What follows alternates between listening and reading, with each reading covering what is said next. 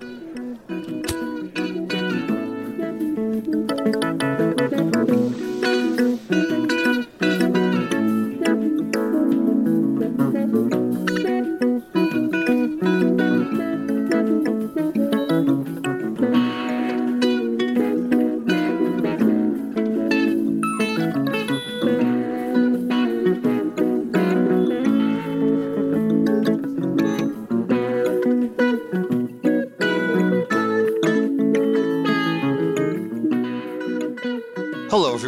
Welcome to another episode of the Deadhead Cannabis Show. I'm Larry Mishkin, joined again, as always, by my co host, Rob Hunt of Lene Holdings out in lovely San Diego. Rob, how are you today? Fantastic. And it sounds like uh, you just cooked up a little bit of the intro of um, the, I want to say 9483 from, uh, from Park West, uh, the beginning of the fire. Is that right, Larry?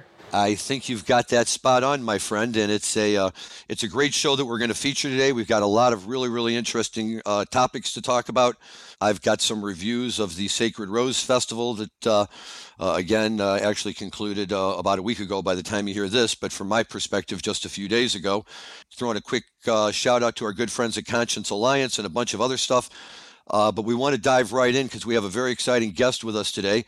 Uh, my good buddy Larry Vanoker, who's a uh, an old time deadhead and was always the center part of the group uh, back in the days when I was just getting on the bus, and he was a little bit like the bus driver for us, answered all the stupid questions, and you know told me all the stories so I could turn around and act like I knew them all myself. Larry, great to have you here, man. So good to see you. How are you? I'm great, Larry. It's good to be here. If I didn't know it, I, I, if I didn't know it, I just made it up. Anyway that's okay. I, I fully anticipated that half the time anyway. But the funny part is now that we can all go back and check everything electronically, it looks like you were right, actually, pretty good percentage of the time. So, and you know what, dude? Nobody can ever take away from you, ever, that China doll call from the third floor men's room at the Philly Civic Center in 1984. So you always got that going for you. This is true. That was the uh, Jerry uh, get lost during the do. We just we were in the fourth row. you could he, he's looking right at me in in the in the second verse of the dude just sang a different line from every verse. And he like looked up and he was just like completely lost. You could see it in his face. Just nowhere. Making it up. Okay. Well i'm sure it's fair to say you've seen enough uh, 30 seconds of background on Larry Vanoker, good buddy of mine from the University of Michigan. Uh, Larry has the distinct honor of being one of those people who can say that he has seen at least one year's worth of Grateful Dead shows. Oh, no, I, I was just shy. 356 with Jerry. If, if you count Jerry bands, I made it, but without Jerry band, it was Grateful Dead was 356. Okay, fine. So I, I like to say a year anyway. It's close enough. If people want to argue about it, let them argue. But suffice it to say that it's a good number of shows that he brings a very interesting perspective to all of this. And um, what can you tell us, what, like initially, about this show at uh, uh, in Utah at the Park West Ski I mean, this is unlike anything they've done, right? There's no seats, there's no nothing. Give us the layout. All right, so I can tell you that I was on tour with my good buddy Cameron Farquhar. Rest in peace, Cameron. Died a few years back, which I just found out like 10 years after he died or something. But uh, he was, him and his friend Dano, and we were camping everywhere and driving, and we met up with another car, this other guy, Tim. We got pulled over on the way over. Tim could not recite the alphabet and almost got thrown in jail. He was skipping letters without singing. I, couldn't believe it either. It's like F, H, L. I was like, really, dude? Um, we got inside. I'm not sure if we had to buy tickets at the show or we got them somehow before. Those were the days pre mail order. Or no, 80, 80, 83. Yeah, I think the first mail order was like tour, summer tour 84. So it was kind of a deal to get tickets. I remember calling places like, it doesn't sell out, you know, like the Grateful Dead. Like when I did my homework all summer, and would call the places direct. uh, anyway, this was you. It was a ski hill like basically the ski mountain at Park City and uh, or whatever it is, Park City West. And you walked up, and then I looked down at the stage, and they set up. They did their setup between the two humps of the lodge. It was a flat wood deck.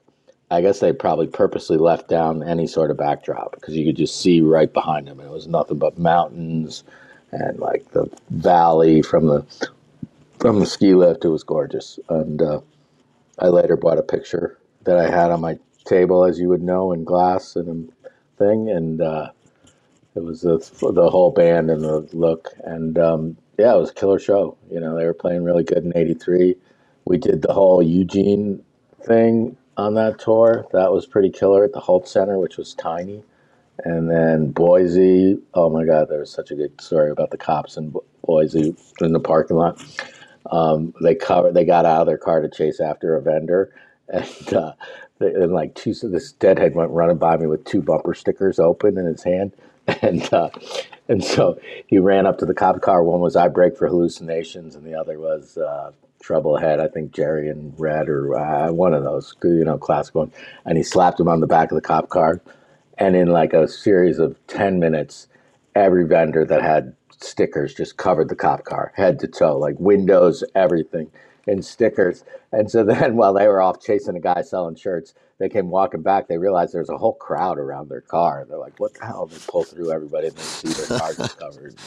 Kind of had to slink in, and I don't know what they did. Like, there's no way they went back to the station and brought the car in. They had to go somewhere and scrape them all off, and just uh, and then the Park City show, which we uh, the guy didn't get thrown in jail. We got to the thing. We looked at the ski hill, and there was the no thing, and the list was pretty killer. As you, you know, the Bertha was awesome. The Promised Land. The, you know, I used to say we'd always we could create, recreate any dead list if there were definitely if there were three of us that had been at the show, and we'd do pretty good if there were two of us. So I've actually been to that venue a lot because I moved out to Utah uh, in 1990 for college. My first job in Utah was working at the Park West Ski Resort before it got bought, before it became Wolf Mountain, and since it's become the Canyons.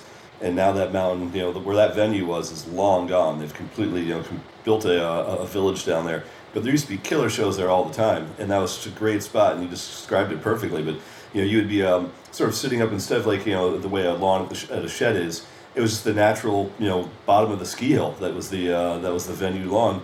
So you had a little flat spot right before the uh, the lodge, and the, the basically the stage was right where the lodge was and uh, and then the natural ski hill just would go up, and it was a gently sloping, you know, uh, green trail. That was where you'd uh, where you'd hang out. And it was great. I mean, I saw Horde Tour there. I've seen like Dave Matthews there. I've seen a bunch of bands there. I want to say I might have even seen. Um, nah, I didn't see Phish there. Seen probably 25, 30 shows there, but it's it's a great venue, or was a great venue. It's you know kind of sad that it's no longer there. Oh yeah, yeah. I, I, what was the dead? The Dead might have been the first show they had there, even because it didn't seem didn't seem like they had it two together. We got in and people were like, you know, there are other people that are like, I need a ticket. I was like, well, just walk way up the hill and come down the other way. Because you, know, you can kind of see, like, I'm looking from the bottom. I'm like, because you'd see the whatever they had on the sides of the hill. I was like, ah, there's got to be a way through the woods. Like, if you just go that way, then you could get there. But, uh, you know, where there's a will, there's a way. Jim Richmond, uh, one of my good friends from college, he he was like, he would make tickets like you, you couldn't believe. He'd like he he matched the thickness and exacto knife and glue the stuff together and just they were they were unbelievable. Yeah, I look, I was like, Jim, really? He's like, yeah. Like, fuck. Anyway, I shouldn't have used his last name, but Jim R. Whatever. Uh, you know, yeah, if they come find him, like uh, the, the statute limitations is long since run, man. Okay. Yeah. Yeah. No, trust me. I've, I've I've met members of the Grateful Dead organization and told them I used to counterfeit their tickets all the time. I mean, I, I probably walked myself into you know over hundred shows that I made the tickets for. So it's uh, you know, if, if, you could do it, you know, have at it. I always figured that the Dead would kind of appreciate the effort. right. Yeah. I got I got busted with bootleg shirts at Brendan Byrne, and they were I avoided like they had a they had a court in the venue, and somehow they're like the judge isn't here today, but you got to come back tomorrow. I was like, where? He's like, right here to see the judge, and I never did it and they kicked me out for life. But I, and they're like, and it's the band, man. They don't want people selling bootleg shirts at Eats and Th-. and they like just berated me for a while. I think I think I missed the first three songs until I got out. And then the next years I went, I was all paranoid like that. Every time the scary, I was like, they they bust out the, the Polaroids which they had of me. And they look for these people. They you kick them out when you find them. And they like stop in my row. It's like shit. They're looking for ridiculous. Anyway. That's too funny. I mean, this year when we were at Red Rocks for Tedeschi Trucks, when I saw the dead at Red Rocks in 84, they weren't allowing vending. And now in 2022, they're still not allowing vending. And I was with a buddy, our good friend Tommy, and we pulled up in Red Rocks. They said, no vending. We said, yeah, we got out of the car. He opened the trunk. He had a bunch of homemade t shirts in the back. He hadn't even pulled one out yet. And these guys come flying up on a golf cart. Are you vending? You can't be. No, no, no, sir. We're not vending. This is just our supplies for while we're trying. No vending. We're going to keep an eye on you now. Okay. Like this place place is supposed to be cool. How the hell are they doing that here? Yeah, it was crazy. I remember it was so hard. I, I summer '82 was the first year I was selling shirts, and everybody started selling shirts. And my friend Jamie, her and her friend Tom, uh, big beard guy, Red Wolf or whatever, he, uh, he they were they were selling sandwiches, and they fucking cleaned up. It was like the it was the crazy. I was like, oh, that's so brilliant. They go they go to a, sto- a city, they go to the supermarket, they spend forty dollars on groceries. No one else was selling food. They do like bagels one day, peanut butter and jelly another day, what whatever was they felt like, and they put them in bags and then sell them all. They'd sell everything in like 20 minutes and then they'd buy their tickets and go into the show. It's like, that's a much better deal. Like there are millions of us trying to sell shirts and that, you know, it got worse and worse. Right. Anyway. Crazy. So tell us more about this show. How was the sound out there? The sound was really good, surprisingly, and uh, I mean, just because you're outdoor like that, and um, the um, the Birth of Greatest or, Bertha Promised Land, right? Was it? Yeah, look at the list. Bertha Promised Land was awesome. The Friend of the Devil yeah. was, of course, everyone spent the night in Utah. I had a there was a really killer, not a shirt from behind the venue. I think it was a bootleg shirt outside that I had for years that if anybody has one in an extra large, I would certainly love to buy it again. I don't know what happened to mine, but it was like a Mormon skeleton blowing like a big long horn with the flags hanging off of it and a circle, and it said "Spent the night in Utah" with the dates and Park City West and stuff on it. It was cool. And then um, first set, the China China Rider they closed with was killer, and then the Scarlet Fire was like 30 minutes long. I think it seemed it was a long time in the second set. Oh, and there was like a Spanish Jam or whatever, right? That was one of the first one of those I saw. I think that I remember or not. I don't know. Uh, so let me ask you though. You've certainly seen enough shows to qualify. How many times, you know, would you see a show where the Dead would close out the first set with like, like a China Rider and come back and open up the next set? You know, with the Scarlet Fire and put those back to back, basically? Uh, you know, I, I would say, and might maybe sometimes did they ever do the reverse Scarlet Fire China Rider? I think, you know, and then I'm trying to remember if there was like a, you know, somewhere they did they did those four before the drums or something in the second set. I think I might have seen all the those combinations kind of like that. I vague vague recollections, but I need to call Alex. To... Alex, right? Another another guy who knows Alex, Rob. But I can tell you, I've I saw a Furthur show in Chicago where they did just that. They closed out the first set with China Rider, second set open with Scarlet Fire, and they closed the show with Help Slip Frank. And so they they squeezed all three of them in there. And when we saw, remember we saw Furthur at the Mill Valley Inn a, a few years back with Alex and Mike and others, and and that night they threw a whole bunch. They closed out the show with Scarlet Fire, I think, after they had already done a China Rider and maybe a Help Slip Frank. Were you there the time that uh, Dickey Betts was playing the fair and he came out at Mill Valley with them? No, I did not see Dickey Betts, unfortunately. I saw some great Furthur shows, but no Dickey Betts. That was pretty killer. I, I, I, was I was thinking about some stuff the other night. There was some crazy, crazy stuff that I was just like, oh yeah, I did see that. That did happen. Um, but yeah, Dickey Betts played with them one night at uh, as Furthur at um, the little place. He was playing like the Mill Valley State Fair or something. And he just happened to be there, so he dropped in with the boys. That would have been fun to see. Yeah, it was good too. I forget what they played. Did they play Ramblin' Man or? Um, I, I, remember, you know, being over at Alex and Andy's house, and they have a picture of Jerry with Elvis Costello, and I think that might have been from uh, Mill Valley also. Oh, that's that's from yeah. That's Jay took that picture. That's from uh, the the Sweetwater before the revision of the Sweetwater. Yeah, I wasn't. I I missed that show. I think Jay's the only one that made it to that show. Speaking of Jay, just saw him uh, this past weekend at Sacred Rose. It's incredible. I mean, first of all, you look up on the stage of like the Phil show and some of the others, he's the only guy up there. He's like the exclusive photographer. He's running around the whole time, stays just out of the way, but if you know to look for him, you can see him. And then when we saw him later walking around, because he has his own tent, by the way, with all of his photos for sale, we bumped into him in the middle of the, the, the, the fairgrounds or whatever. And there's people running up to him. Can I take my picture with you? Will you please take my picture?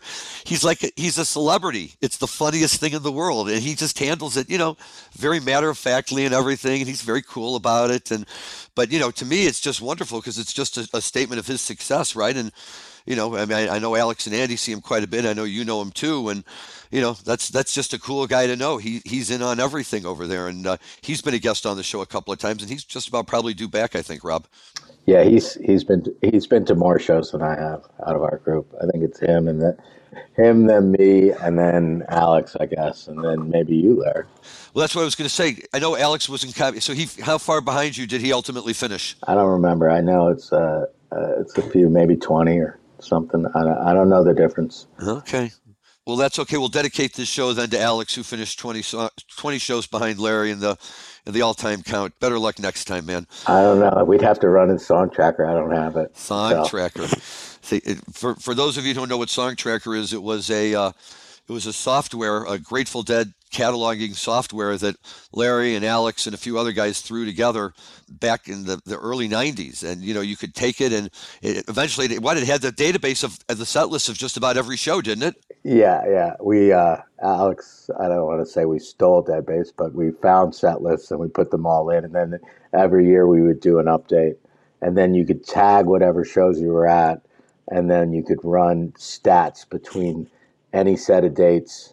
Uh, our programming third partner was this guy Tim, who was just a brilliant like um, I don't know. We did it in Fox, one of those one of those computer database programs, and he it would tell me how many times I saw a song, how many times I saw saw a song open a show, if it opened the second set, if they closed the show. Yeah, yeah, yeah. That we did that whole you know at the end of the year where they put the five most openers, closers into the drums, out of the drums, encores, set closers. We had that report. We had any song, and you could do it for the whole run of the database, or for your shows in the database, or this year or last year. You put in the dates. It, it had a great interface, and so you come home from a show, you're like what was the last time I saw that? You just three keystrokes, you knew. Yeah, that was good. Boom. As I recall, it came on one of those eight big eight inch floppy disks. Oh yeah, yeah. It was the days of yeah the, the fat floppy. We think we then had it on the little ones. Yeah. We, okay. So, but maybe Tim still has the program somewhere. Oh, uh, Alex, I don't think any of us.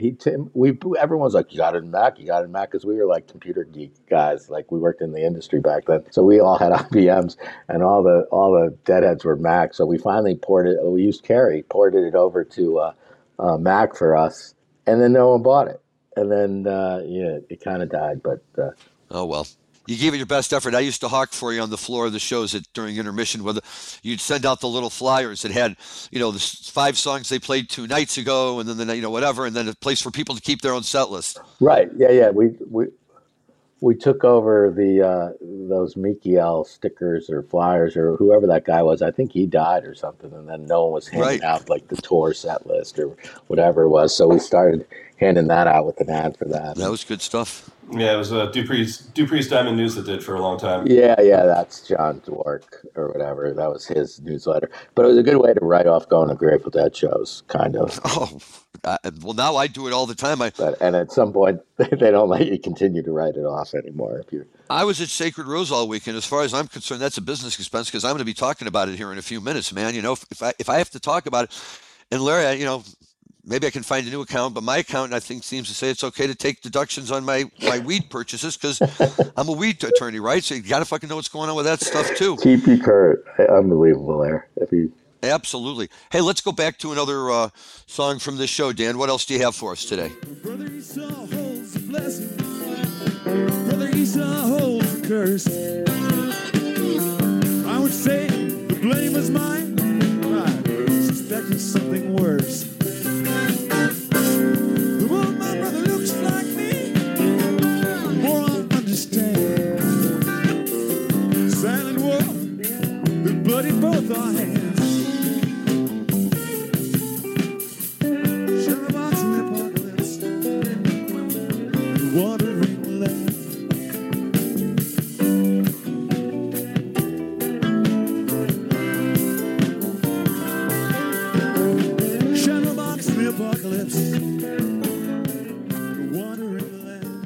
little Bobby tune there, huh? Yeah, I picked that one out because uh, I mean, look, they, they just introduced that in late '82. I think is when uh, when Weir and um, and Barlow wrote that tune.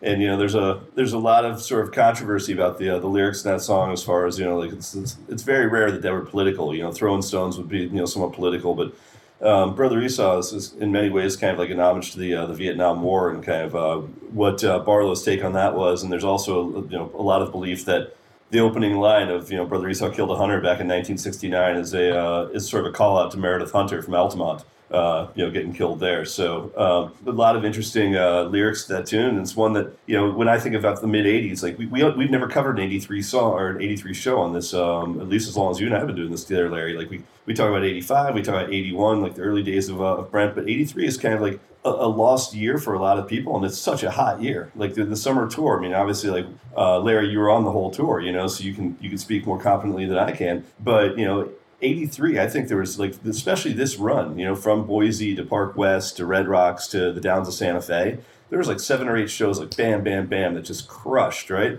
And Esau was like a major part of that kind of, you know, mid to late 83 where he was really, you know, starting to play that song quite a bit. And I think what Esau only got played for nine years, 10 years total. So, uh, so I figured, you know, yeah, we never, we've never covered Esau before. So I figured I'd throw it on there. Let's just say, I think it came out in the spring, uh, spring tour on the East Coast and they played it every night. It was the one song like every night they played it. So you got to hear it a lot. oh my god, over and over again. Well, here uh, you you can appreciate this. In '83, uh, uh, I did an overnight road trip with Stefano, Tommy, um, Supo, and a few others. And right after the Michigan Theater Party, we all hopped in Tommy's uh, Volkswagen and we drove to Morgantown, West Virginia, for a show there and it was you know only my third or fourth show and they played this song and the entire drive home stefano and supo were debating the meaning of the song and i'm like oh man let's let's talk about something else i mean whatever it's kind of a heavy song i get it but you know hey, we heard Uncle John's band. Wasn't that great? Well, but I think what Hunter or what Barlow was really trying to say. And then you know where else we talked about it in Buzz Alexander's class. Oh my goodness. Yeah. Vietnam and the artist. Vietnam and the artist. That's yeah. right. Wow. Although, the, but we did um, throwing stones for our project, where we had to try and figure out all the lyrics because you couldn't turn on your computer and get all the lyrics. So we sat in Larry's house one night, late into the night, getting stoned and listening to the song over and over, trying to get all of the lyrics. And there were some words we couldn't get, and you ultimately went to Jim Richmond for for the words. Yeah. Well, I mean, like Rudy's is a is a tough one, right? You know, Rudy's looking for a fight, and that's that's one of those ones that until I understood more about reggae and about ska, like I had no idea what a Rudy was, right? You don't understand. All my friends, all my friends called each other Rudy, so it was the weirdest thing. It was like they were talking to us. Like I have four different friends who point their finger at each other and say, "You're the rudest." No, you're the rudest, and so then they became Rudies for some reason, and everybody was a Rudy, and then that was in the band we followed all the songs we listened to. So that's too crazy. But uh, yeah, you know, look, it, it, was just another one of those tunes that I eventually ran its course, right? I guess Bobby got tired of singing it. It never got the largest crowd responses. I mean, I think people appreciated it for what it was, but you know, after a while, you got to move on to bigger and better things. Yeah, I figured uh, it's rare to get a chance to, to, to, feature it, right? So I figured I'd throw it on there for once and uh, give it a quick little uh, shout out. But um, before we get back in the show, Larry, you were at Sacred Rose this weekend. There's some there's some pretty hot music there this weekend. So you want to tell us just a, a quick synopsis of you know like how was Goose, how was Umphrey's? So here we go. Saturday night or Friday night, we got there primarily to see Phil. We got just in time to see the very end of the St. Paul and the Broken Bones set. Never seen them before. You know, decent enough music. I was happy to hear it. But then we went over to the stage for Phil, and I got to tell you, man, it, it, was a great show. He had um, Jeff Tweedy and Nels Cline. And this was so it's billed as, uh, as Philco, right? Instead of Wilco because of Tweedy. Philco, yeah. right? But also Karl Denson, uh, Margo Price came out to sing. I, I, I, couldn't even keep track of everybody who was on the stage at, at one point. Uh, Chimenti was up there, John Molo was up there. Uh, Stu Allen was up there, and uh, the setlist was strong. The, the the tunes were great. They came right out of the box with a Dire Wolf with Tweedy doing the lead vocals on it, and I mean he was perfect. That's exactly the kind of singer, you know, that Jeff Tweedy is. Right? He sings he sings those kind of tunes, uh, you know, story tunes that just kind of play themselves out. And uh, uh, it was great. And then a, a, Phil Standard doing that rag, which was nice, although it was interesting because normally when he does it with Phil and Friends, he's got Barraco to sing the lyrics. And this time I think he had uh, Stu Allen doing it. A couple of Wilco tunes were thrown in there. They came back, they did US Blues again with Tweedy singing. The second set opened with a shakedown uh, with Karl Denson singing, and then the number we had all been waiting for, about a 15 minute Viola Lee blues jam that was well worth the price of admission uh, anytime. Pride of Cucamonga, and I yes, I explained to everybody how I embarrassingly said on our show that Phil had played it with the Dead before, when in fact he hadn't. But now I have actually seen him play it, so I can say that I saw Phil play Pride of Cucamonga, uh, New Speedway Boogie, uh, another Wilco tune, and then they closed out with Franklin's with uh, Tweedy again doing the lead, uh, the lyrics on that, and and some just some really hot playing all around. Uh, pretty much the standard Ripple encore, uh, but it was a really good uh, uh, three and a half hour show with a with with a reasonable timed intermission in between, and. Um, was just so great. Uh, Phil sang Pride of Cucamonga, and that was it for him on the vocals. Uh, but his bass playing was amazing. I, I, can't remember the last time I saw a performance with Phil in it where his bass was featured so heavily in the mix. It just all night long, you could just feel Phil's bass booming out from the stage, and it was great. Uh, sent everybody home with a smile. Uh, I have to say, getting in and out all three days was really not a pain at all. No major traffic jams. All went very smoothly. The second day, though, was the uh, was the new day for me, seeing everybody. We got out there, and I caught um, Cory Wong for the first time, Umphrey's for the first time, Goose for the first time, uh, oh, Disco Biscuits. Saw the Disco Biscuits too. And, you know, these are all bands that I had heard of that people had talked about and had been telling me forever that I should go to see. I had never seen any of them. And I came away very positive for all of them. I, I really like Disco Biscuits, but it was explained to me by a, buddy, a buddy of mine uh, who was there um, who has seen uh, all of these bands, uh, anyone, and a large number of times, and kind of knows them all. My good friend Joel, the tax accountant for Ripple Tax, and he's sitting there explaining to me Disco Biscuits. He's like, "Look, this is a great sound, but it's really good at two o'clock in the morning as an after show."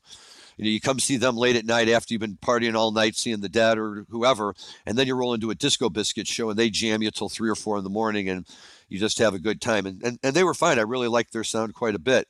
Umphrey's was. Uh, uh, look, I've heard about Umphrey's forever, and, and, you know I get it. For some people, they love him; other people, not so much. Uh, I'd see him again. I thought I, I, only saw one set, but it was a very solid set. It, uh, they they had a lot of good jamming in, but it was jamming with. It seemed like it had just a little bit of prog rock influence, but they they they played very well. It was very very tight, and I would have liked to have seen uh, the whole show. Cory Wong uh, boy, he's something else. I didn't really know Cory very well. I just heard his music. Uh, my my son's friend Kevin turned me on to it. And we were uh, heading up to see Phish at uh, at Alpine Valley a couple of weeks ago. But that Cory Wong man, he is just a guitar monster. He's he's not a big guy, and when he starts wailing on that guitar, it's really something. I was I just could not have been more impressed with him. And, uh, and, and everything he brought to the table, and then finally, you know, it was time for uh, for Goose, and uh, you know this is this is why I was there. Uh, I've heard everything about Goose. I've seen a couple of their clips. I've heard all sorts of stuff, but you have to see them for yourself. Uh, and they came out. They did not disappoint. Um, they were solid, heavy core rocking from beginning to end. Um, they have a very very interesting group of musicians up on the stage. Some interesting personalities that have just kind of you know uh, worked together in a way that uh, produces a really really good, clean, solid jam band sound. Um, and they're definitely a band I would like to hear more uh, and have a, an opportunity uh, to see where they go. They they did do uh, one cover. Um, they did a great cover, and I'll say this, and then I'll correct myself of the band's "Don't You Do It," um, which is a tune I love, and they started playing it, and we were all over it right away. So excited they were playing it, and uh, one of my buddies who was there, who kept checking the songs on their own set list, came back five minutes later and said, "Guys, this is not a tune by the band." Like, what do you mean it's not a tune by the band? The band plays this. It was at uh, uh, the Last Waltz. So, although actually I think they cut it off of the Last Waltz, but they had it on other albums. And nope, "Don't You Do It" was written by Marvin Gaye, written and recorded by Marvin Gaye in 1964. I did not know that. I did not know that. Um, actually, I'll just give credit straight up to Alex because he was the one who who discovered that and dug that little tidbit out. And uh, there you go, learning something new all the time. Uh, but I thought for sure that was a band tune. Um, but it was a Marvin Gaye tune that the band covered, and uh, Goose did a great job of it.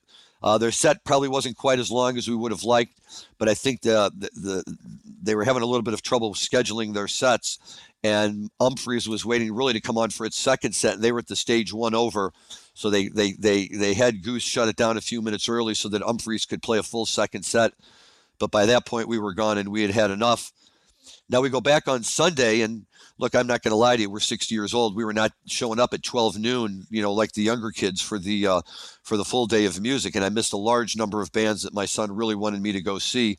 Uh, and I just I, I, just couldn't get over there to see all of them. But Sunday, we were very, very excited to see Kamasi Washington and J-Rad. Um, J-Rad was going to be coming out doing a two-set show. Uh, Kamasi was all set. And when we got there, uh, and uh, the band Dawes was playing. I wasn't as familiar with Dawes, but we hung out and listened to them. And as they finished and we were hanging out waiting for the next band to come on stage, there was some lightning and very, very light rain, and they cleared the area. So we had to basically walk out of the main area, still within the, the perimeter of, of where they took your tickets and everything. And then after about an hour, they kind of gave the all clear and we all walked back in. And we were all basically going over and settling in, uh, I think, for Kamasi's set. And off in the distance, we saw more flashes of, of lightning and thought, oh, that's far away. That, that can't make an, a, an issue here. 10 minutes later, we get the general announcement due to more lightning and, and danger in the area uh, we're, we're canceling the rest of the night, and we're really sorry, but safety first and have a safe drive home. And they kicked us all out, and we left. So we didn't get to see Kamasi, we didn't get to see J Rad. Uh, we didn't get to see any of them. And look, I've never run a big festival, Rob. I know you've had a little bit of experience working at some of these festivals, but I can tell you this I have a cell phone, and every other person out there does too. So we instantly have our own weather radar, and you could see this storm was going right by us. You could look up in the sky and see the clouds going away. And I'm not going to sit here and diss Live Nation, whoever it was that sponsored this thing, but I will say I think they could have held out a little bit longer and let us get our JRAD set in, uh, but we didn't. But JRAD being who they are, uh, on Monday, they immediately announced that they're going to do three full shows here in Chicago, the first weekend in December. Uh, so now everybody's all excited at the uh, the Riviera nightclub. So it's going to be a great place to go and catch a show, and uh, very excited to see J Rad uh, when they come back and do that. So, in summary, I would say Sacred Rose, well worth the price of admission. I would gladly do it again next year. Um, and hopefully they can uh, get better cooperation from the weather so we can hear uh, the whole end of it. But uh, it was a great opportunity and a great experience, and um, was very happy to get to go. And you know now feel like I have a basis to talk to my son and his friends on. Uh, some of these bands that I just never really spent a whole lot of time listening to. I know you've had some experience with them, Rob. Yeah, I know I've seen a lot of those bands. I still haven't seen Goose, but I've seen Umphrey's probably you know 35, 40 times. Like there was a, a couple of years there where no matter where I was, Umphrey's was there too. Uh, so seen them a ton of times. I've seen Bisco a ton of times. Uh, your buddy's absolutely right. Bisco's a lot better. You know, I'd say four or five in the morning than they are. You know, ten o'clock at night. Uh, you know, in the old days, Bisco like the, the, they wouldn't play a show unless they were playing late night. Their whole gig was, you know, let's make sure everyone's as high as they can possibly be when they come to see us. But I mean, they weren't the only ones that were kind of like that at the time. Like you know, STS Nine and the New Deal and a few other like sort of live tronica bands were were sort of uh, going after the same vibe. And you know, all of them were like, no, I want to go on last. No, I want to go on last. You know, so like when they're booking festival slots. They're looking for the late night uh, tents. But you know that's that's great. You saw some uh, you saw some really fun ones this weekend. Yeah, we did, and, and missed some too. STS nine was opposite Goose, so we, we missed STS nine, and then late night Sunday night, even after J Rad, and I, I won't say it right, so everybody knows I'm an old fart. Krungabin or Krung, how do you pronounce it? Um, Krungabin, I don't know. At any rate, they were coming on to play the late night set, and my son's buddies who were there were saying these are the guys you really need to see. Uh, but unfortunately, that set got canceled too. Um, but yeah, you know what? It, I hear about these bands forever. It's great to finally go see them, and uh, I'm, I'm looking forward to see any of them again if they come through. It, it was uh, it was a great uh, you know quick little sampler of, of uh, wonderful jam bands. Oh, nice. Well, I think all those bands still have the uh, the Grateful Dead to thank, and it was really nice to see Sacred Rose paying homage to the Dead with a handful of different collabs, whether it was J Rad or it was Philco or with other bands that have uh, you know either covered Dead tunes or played Dead tunes. But I mean, what, what a great lineup! Uh, sounds like a really fun time. But um, jumping back into Park West, man, uh, there's one thing that uh, that Larry said to us earlier that, that, I thought was funny, which is that at the Park West show, you know, they made T-shirts for the Us with the Night in Utah part of it. But uh, but you know, you got to remember that you know there's some other times that like um, uh, states or cities are named in songs, you know, you always expect that they're going to play that song the way they played "Friend of the Devil" at Park West. And one of the things I think that's really interesting about this show is that the Park West show was one day before three night Red Rocks run, and it was uh, then after that they went down to Santa Fe, New Mexico, and randomly enough they decided to play a China Rider at Park West, uh, and they play a China Rider at the Downs of Santa Fe, and they shy the Red Rocks crowd from getting their uh, "I wish I was a headlight on northbound train" part. So you know, kind of surprised that that, that that happened. But I think we've got a little bit of the uh, the China Cat, and I think we've also got a little bit of the rider that we can queue up uh, if, we want to listen to those now. While while we wait for uh, for Larry to join us back in the studio.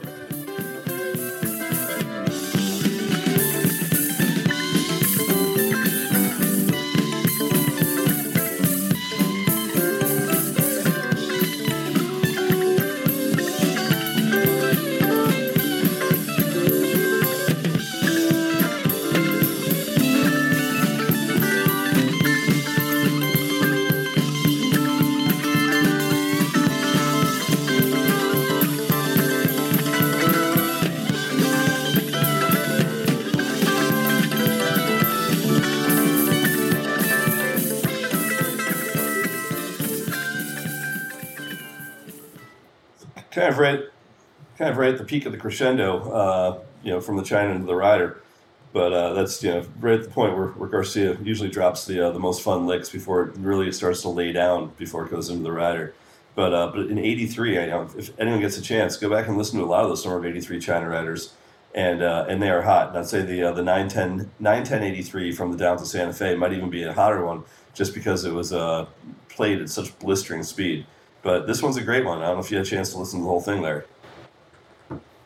I did. It this I mean, it sounds great. China Rider is going to always be awesome. And you're right. You know, when Jerry, you can always tell when Jerry's in a good mood. China Rider is a great song to gauge that. Uh, a great set of songs to gauge, you know, exactly where he's at. And if he's ripping on the northbound train line, uh, you know, if he's ripping in the uh, the, the verses of uh, China Cat, um, you know, and, and I think it's no surprise. I mean, those that combination of songs dates back you know, to their very beginnings. Uh, it was the first, you know, real combination. Right, Scarlet wasn't didn't come along till 74, 75, Fire till 77 or 78. Franklin's uh, Help Slip Frank came around in 75, 76. Um, so, you know, uh, it, when, whenever I hear China Cat Sunflower, and, and I, I, know you rider was being played by them even earlier than that, you know, whenever I would get to the point where I thought maybe I've heard this too many times, I'm like, if Jerry's still happy playing this song 25 years later, man, who am I to, you know, to not want to, you know, totally get up and dance to it? And it's, uh, it's always fun. I love that combination. Yeah, I've always had a theory when it comes to the uh, the north northbound train line, which is that I always think that it all depends on how Bobby sings the um, the "Sung in a Shine" in my back door. So, like, if, if he's singing that line and, and he's really belting it out, I think it kind of forces Garcia to uh, to really step up his. Like, prime example being um, Alpine Valley 89, which to me is like the greatest, you know, sort of, uh, I know you rider yells by Garcia, but a lot of that's predicated on like, you know, how Weir came to the table in the verse before. But, uh, but on this one, you know, it's, uh, in 83, Garcia was definitely belting the line out. There were some years where he, you know, was kind of understated as he went into that line. But I think we've got a little bit of the clip, you know, from that section of it, um, from, from Park West. So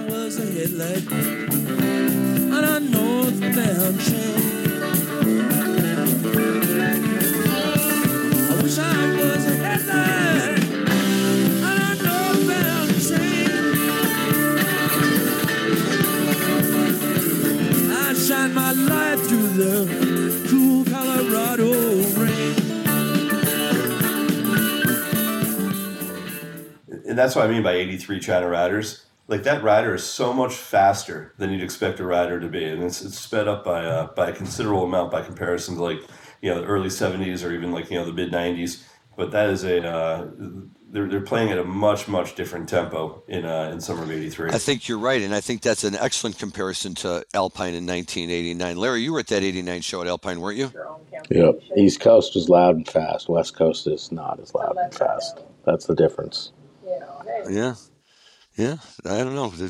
We heard them. Yeah, I mean that that uh, '89 year at uh, that was that's the year from uh, they made the video downhill from here Remember, we also got the uh, "We Bid You Good Night." Oh yeah, we're all in the video. Right. If you freeze frame it, and you're there with your St. Louis, Michigan shirt, St. Louis hat, we're in like the fourth row. Yes, yeah. sir. Always wear that cardinal cap right in the front row. I figured if I if I wore it enough, maybe the dead would eventually recognize me. Not, was always a good hat to where You get good comments from the crowd. The the other one was really good, and the Spanish Jam at the. Uh, that Utah show too. And then the Labor Day night is the ridiculous thing.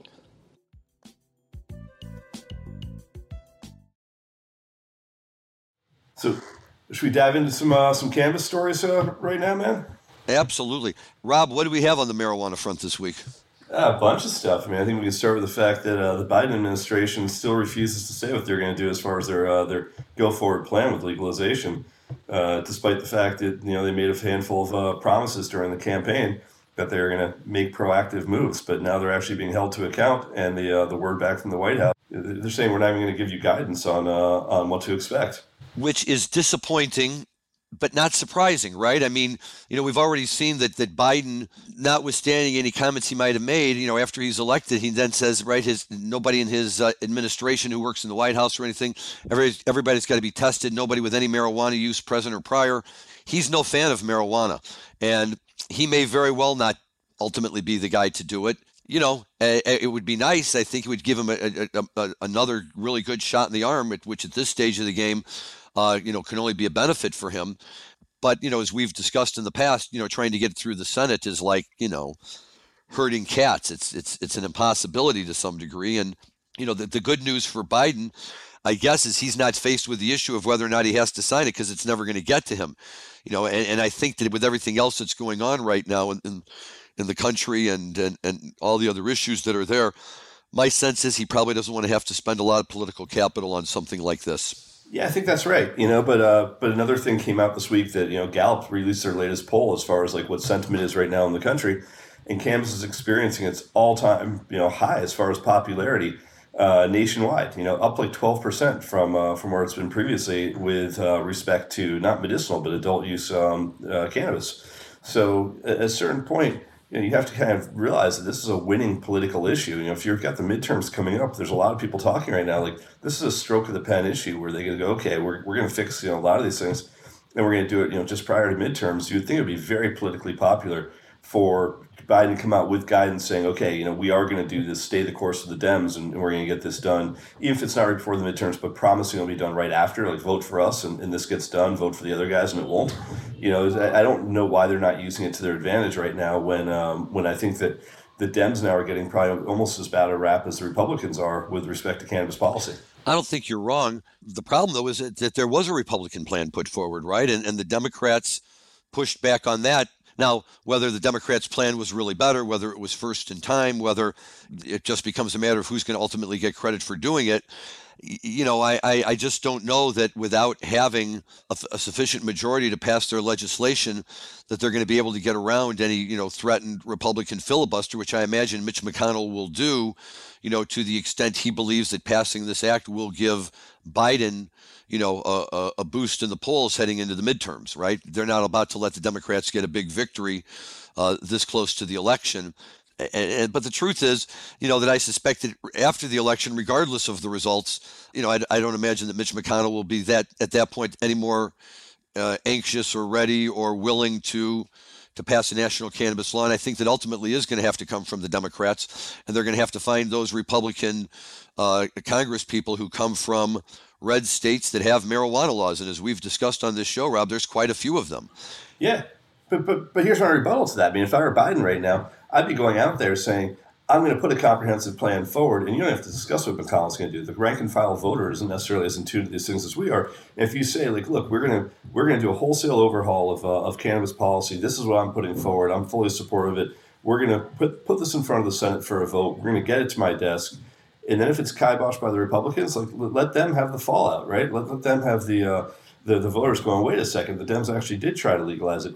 Even if he knows there's no chance it gets through the Senate, even if Biden's you know 100% certain, at least he then forces the issue and says, "Hey, it's not us, it's those guys." And if you really want to see you know um, progressive cannabis policy, then uh, th- then vote blue. And that's where I'm you know very surprised going into the midterms and kind of like a must-win election where right now it was supposed to be a blowout is now looking like it won't be a red wave. It might be you know a red ripple but you know they could actually probably even you know stave that off by just one or two other things. I mean, right now they've, they've got a tremendous amount of, um, of, of new voter registration coming from women that you know are, are supportive of Dems right now.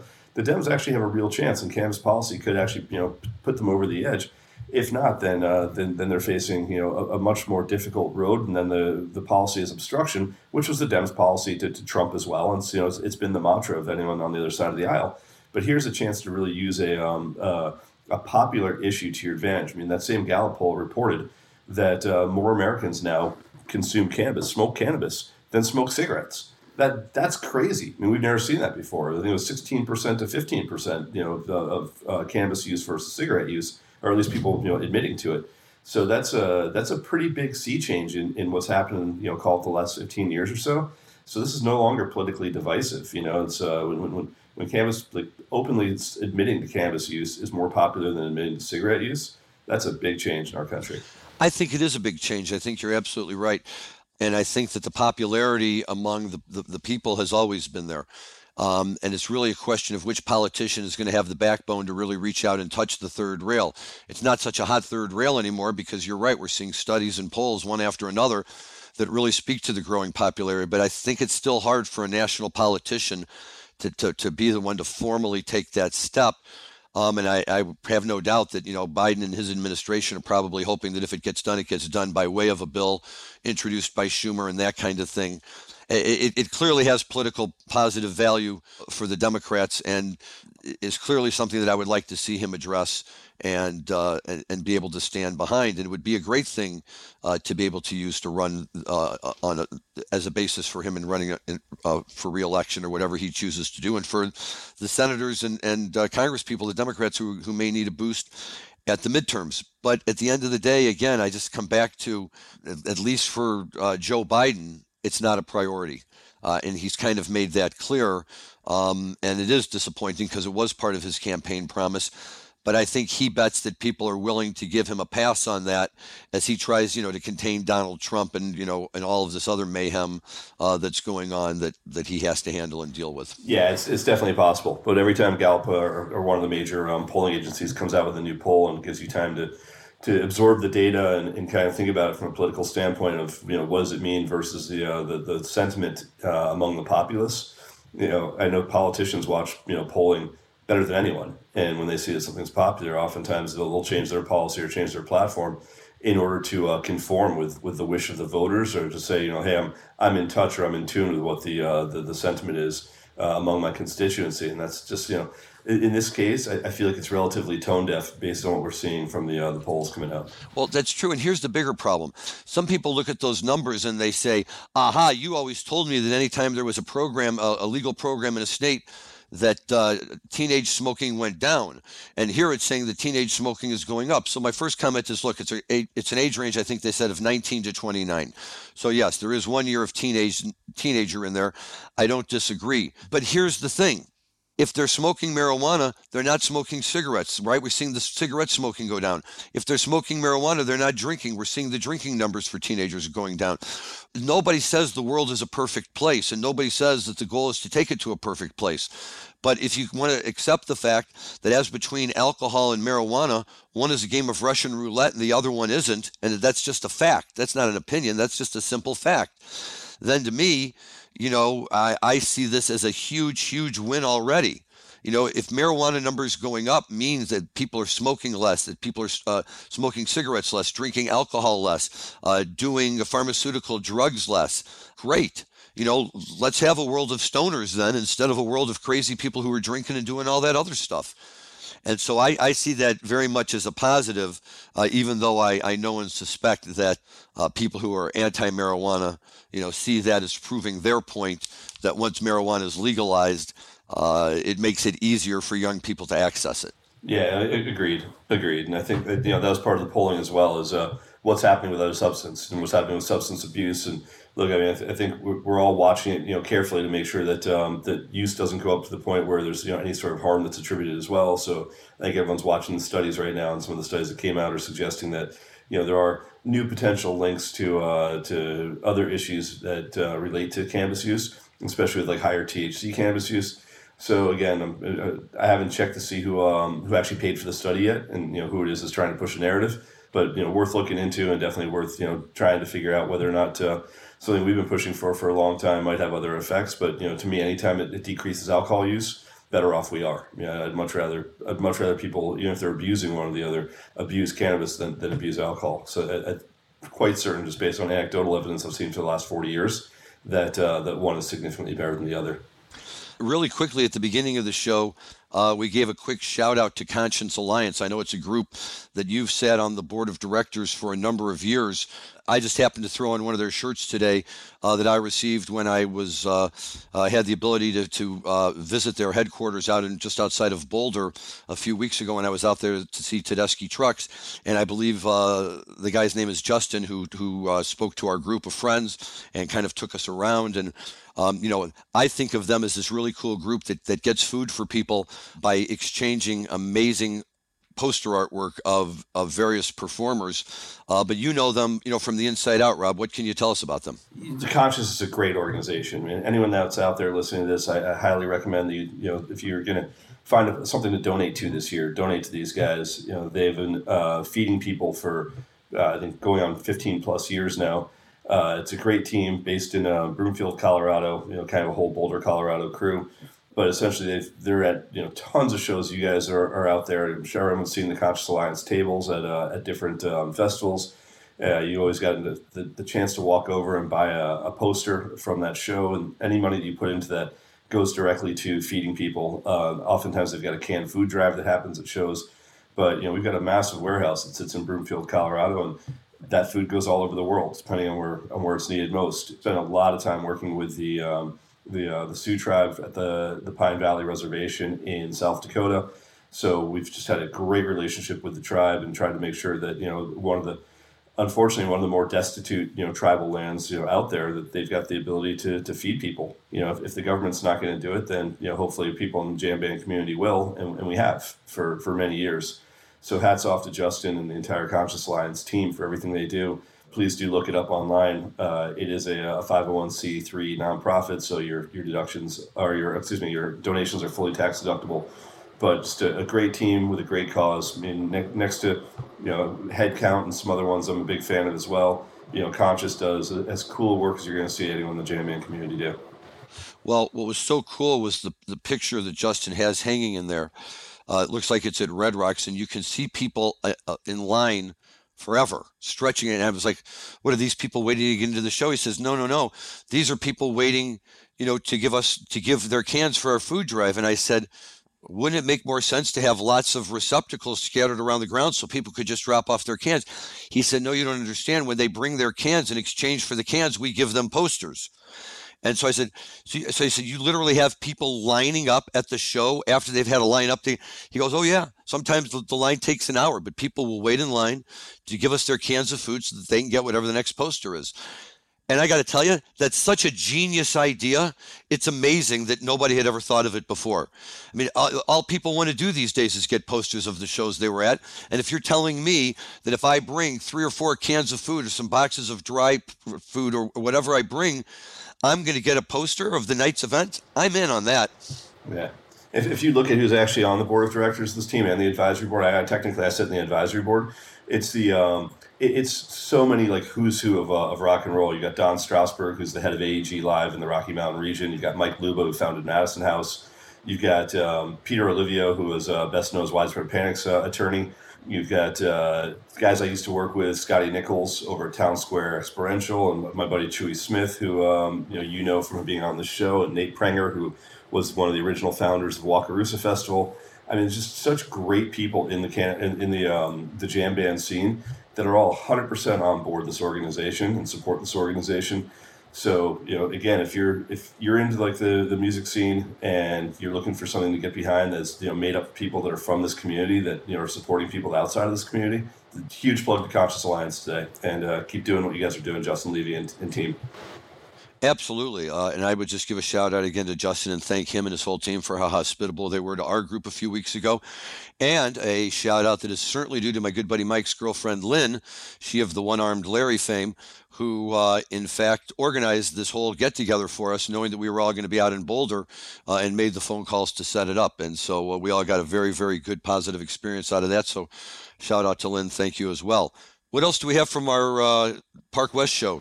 I think just a couple of things. Uh, you know, one is it was Labor Day weekend in 1983 that they had the show, and I think you know if, if Larry's back available, I know he's been sort of uh, bouncing in and out when he's able to join us, but you know he could probably tell the story best. But uh, the uh, the show was on a um, was on a, a, Sunday, so you know normally you wouldn't expect to hear a one a one more Saturday night on a Sunday. But I mean, Larry, if you can hear, maybe you tell the story about this one because it's kind of random that they played it on Sunday night and, and why they played it on Sunday night we all looked at each other. No one really could figure it out. It was all Bobby. He went into it. We're like, okay. And Jerry was singing Saturday night, but it was Sunday. We're like, okay, they don't know. But and then Bobby started singing one more Labor Day, and then he went to Labor Day, and then it kind of ended, and everyone just looked at each other like, what the hell? But you know, it's the one thing everyone always remembers, like, oh yeah, one more Labor Day night, Labor Day night or whatever. And then the encore was something like, like who cares? What was the encore, Lair? I can tell you right now, the encore was U.S. Blues. But we, I think we have a clip of that too. Dan, can you run that clip of the one uh, one more Saturday night?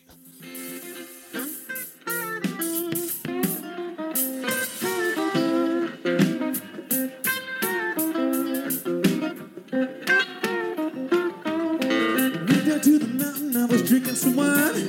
Looked up into heaven, Lord, there's something mighty shining. Far across the heaven, painted black and white. Get prepared. Gonna be a party tonight, cause, uh, cause it's Labor Day night. Say, uh, one more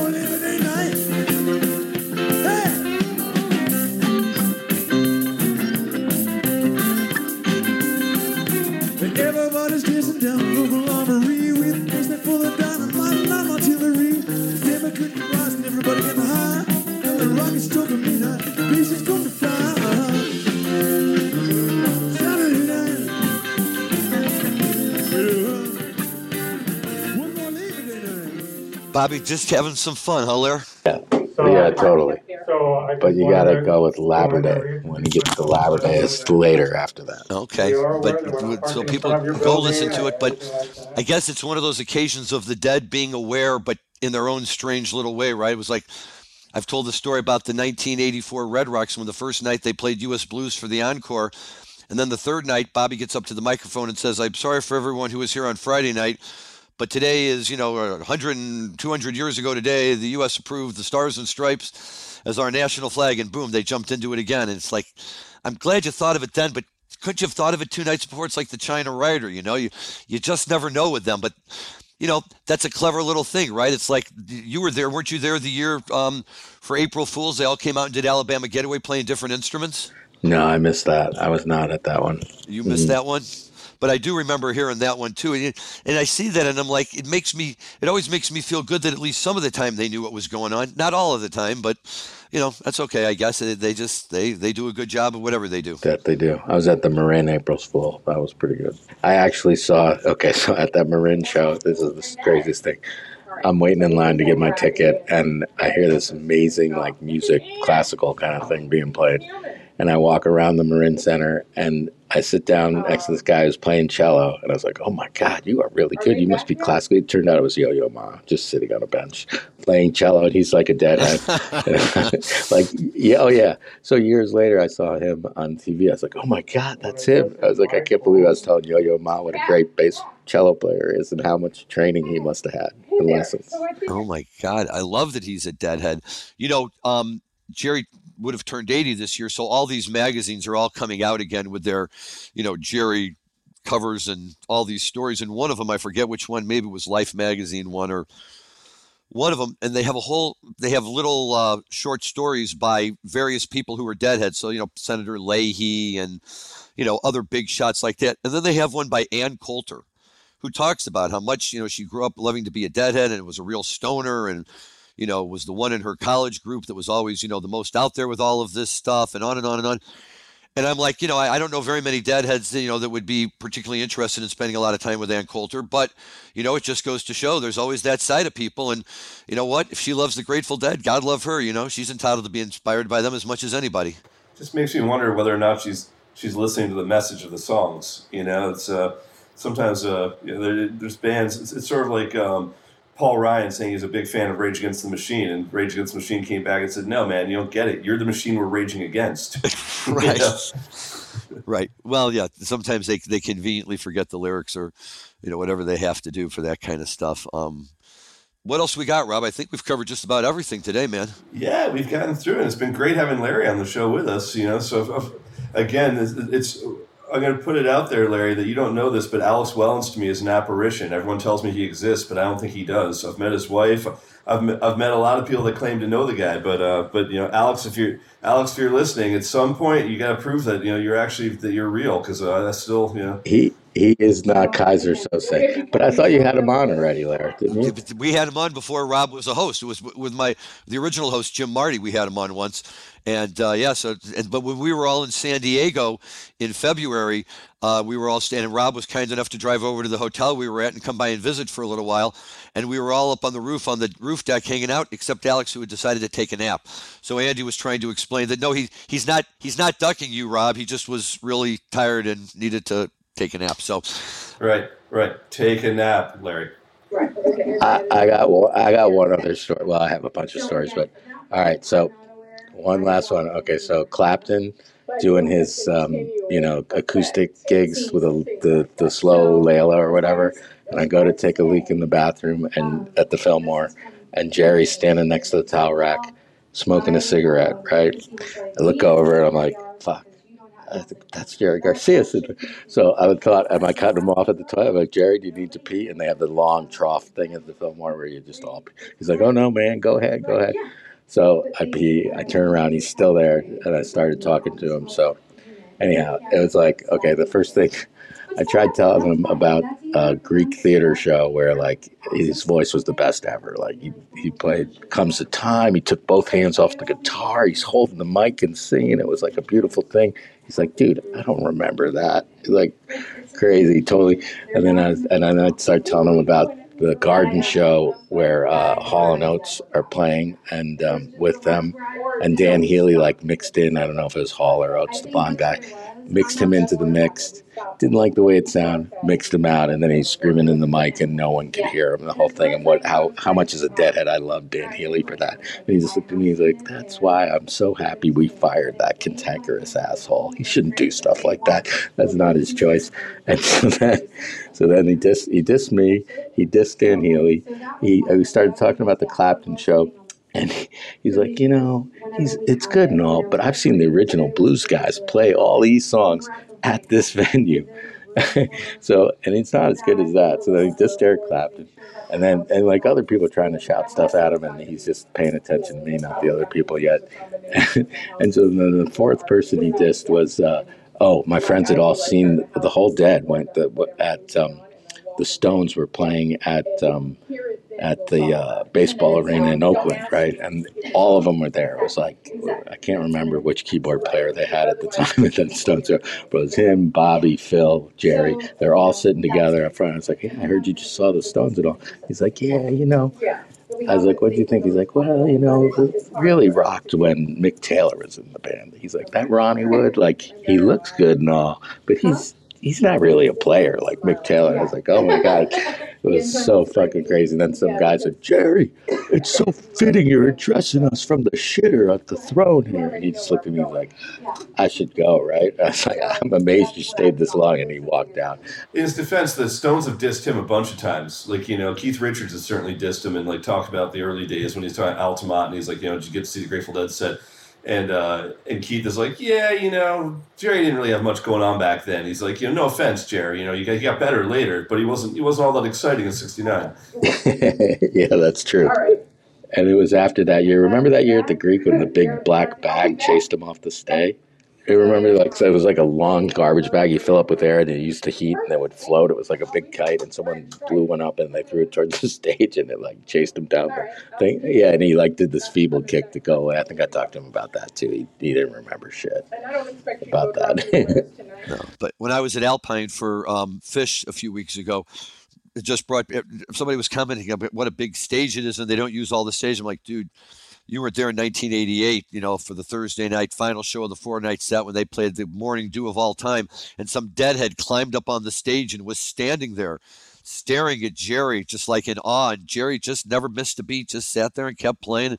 Eventually, somebody from backstage came out, put their arm around the guy, and took him off the stage. But I've told that story a thousand times. I'm sure I know all the listeners know, but that's okay because it's a great story. And, you know, let's talk about having a stage presence. I mean, he was, yeah, he was the man. He was the man. Yeah. Remember when the clap showed up in the dew? I remember that was a sad day. Everyone clapping. Like it used to get quiet and pretty, and then all of a sudden people started clapping. And then... Like the 91887 slow clap. Oh, is that when it showed up? You know the exact date of it, actually? Yeah, I, I, I, know like one of the most obvious uh, examples of that from you know listening to the audience tape of 91887, where the, the whole MSG is just doing the. Wow, Rob, I'm impressed. Yeah, yeah. I was going to make shirts, get the clap, get the get the clap out of the dew. Was I wanted to make t-shirts. This guy knows it all. He he's he's more of a dead nerd than you or me combined. He's he's got it all, and he started seeing him much later than us, and still crashed right through the 200 barrier. So, in, in, including Garcia Band, but not not just Grateful Dead. Yeah. Uh, I think I think I saw 50 Garcia Band and 350. Yeah, then, then you're still two. You're still two x me, but I started in '88. Yeah, my first show was '79. It was a, it was Jerry coming out of a coma, and it was the night after St. Stephen Dark Star at Nassau. It was the second Nassau show. Nice. And we won't talk about the '83 uh, the '83 St. Stephen because I like it too much. So, but instead, no. Uh, but to, before we close out here, just a couple of very quick shout outs. Um, I have to give a shout out to my new best friend, Jenny, who I met at. Um, uh, Sacred Rose over the weekend, and we were talking on Sunday while all this stuff was going down and uh, everything was happening all around us. And it just goes to show that there's always good fans out there everywhere. And Jenny, if you're listening, thanks for taking the time to chat with me, and I hope you enjoyed the weekend. And a quick shout out to my good buddy Larry Vanoker, who's on the show today, because it will be Larry's birthday uh, just a couple of days after this show airs. And uh, what is it, Larry, 40 this year? Oh, yeah, sure. 60, 60, am I 61 or am I 62? That's a good question. I'm turning 61. 61. There you go.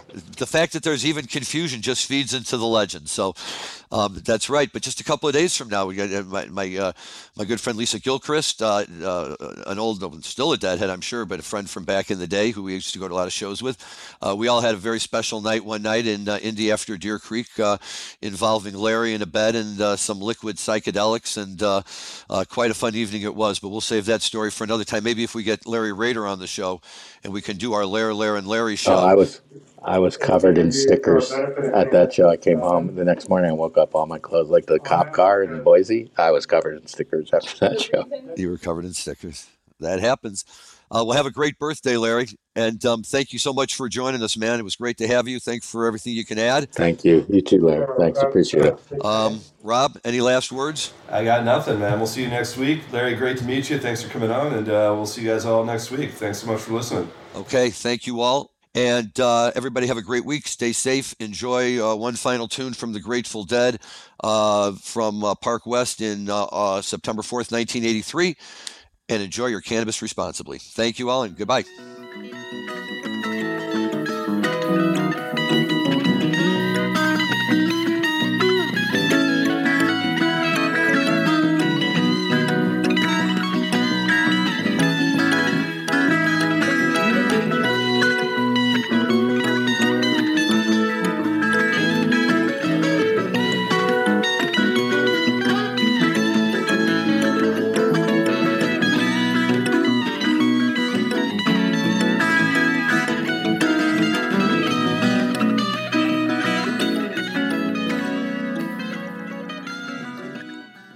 Thanks for listening to today's show.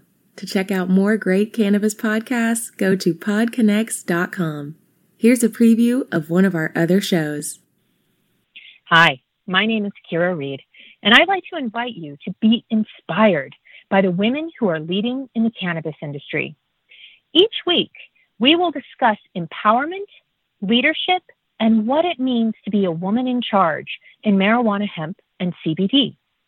As the founder of the Women Empowered in Cannabis community, I have had the great pleasure to get to know many brilliant and talented women who are CEOs, executives, politicians, advocates, and community leaders that are focused on creating a cannabis economy that is just, fair, and equal. We'll learn how these women make decisions, how they navigate a predominantly male industry, and what they're doing to level the playing field for women. I hope you'll join us.